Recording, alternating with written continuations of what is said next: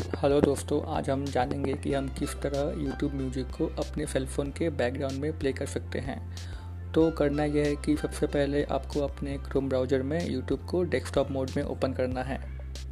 इसके बाद जो वीडियो या जिस वीडियो का ऑडियो आपको प्ले करना है, उसको आप वहाँ पर प्ले करोगे।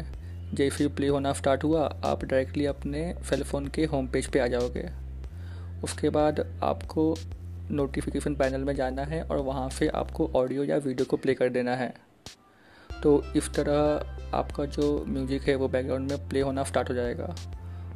अगर आपको इसका डेमो चाहिए तो आप इंजीनियर मनीष डॉट कॉम पर जाकर चेक कर सकते हैं। Thank you